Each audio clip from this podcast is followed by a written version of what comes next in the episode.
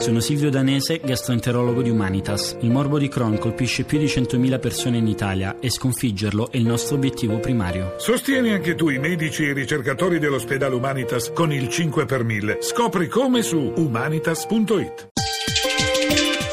Chiave di lettura Buonasera ad Alessandra Rauti. Chiave di lettura propone Fedeltà e cambiamento, la svolta di Francesco raccontata da vicino, edito da Raieri. Lo ha scritto Monsignor Dario Edoardo Viganò, prefetto della segreteria per la comunicazione della Santa Sede. La presentazione del libro proprio oggi pomeriggio a cura della Fondazione Biagio Agnes, presieduta da Simona Agnes.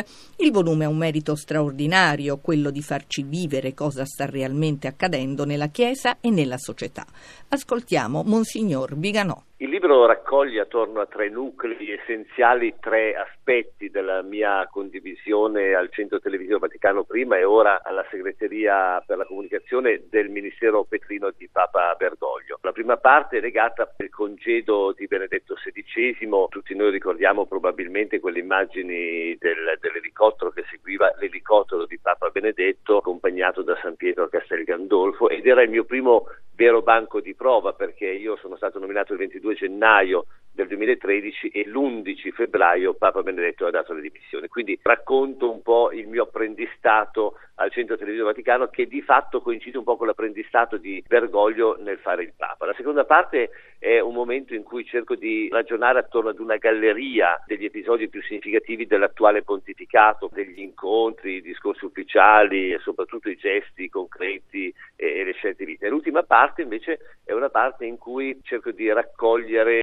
maniera sintetica l'escurso storico dedicato al rapporto dei pontefici con i media. Monsignore, lei ha scelto un titolo che è un ossimoro, fedeltà e cambiamento. Sì, perché credo che questo sia un po' l'insegnamento grande di Papa Francesco, cioè dal punto di vista dei contenuti c'è una grande continuità con Papa Benedetto, con Giovanni Paolo II, pensiamo al tema della misericordia, oppure alla risolutezza e alla determinazione che già Benedetto ha avuto nei confronti del problema della pedofilia e che Papa Francesco eh, prosegue con altrettanta, se non più decisa solerzia. Quindi c'è una grande continuità. Che cosa cambia? Il modo, cambia lo stile. Quindi diciamo è un uomo molto fedele al suo Signore, fedele alla tradizione e per questo può essere libero di iniziare dei percorsi creativi di cambiamento. Solo chi è fortemente fedele a un grande patrimonio può intraprendere percorsi creativi. Chi invece non è fedele a un grande patrimonio, ma è fedele semplicemente a un suo piccolo progetto, non vuole mai cambiare perché ha paura di scomparire anche lui stesso. Quindi fedeltà e cambiamento ci dice che solo un uomo come Papa Francesco, come i papi così radicati nel mistero nel cuore del Vangelo, possono non aver paura di chiedere alla Chiesa di essere una Chiesa in uscita. Non è un uomo che spende tempo a dimostrare Dio, ma lo mostra. È tutto, scrivete a chiave di lettura chiocciolarai.it, a risentirci giovedì.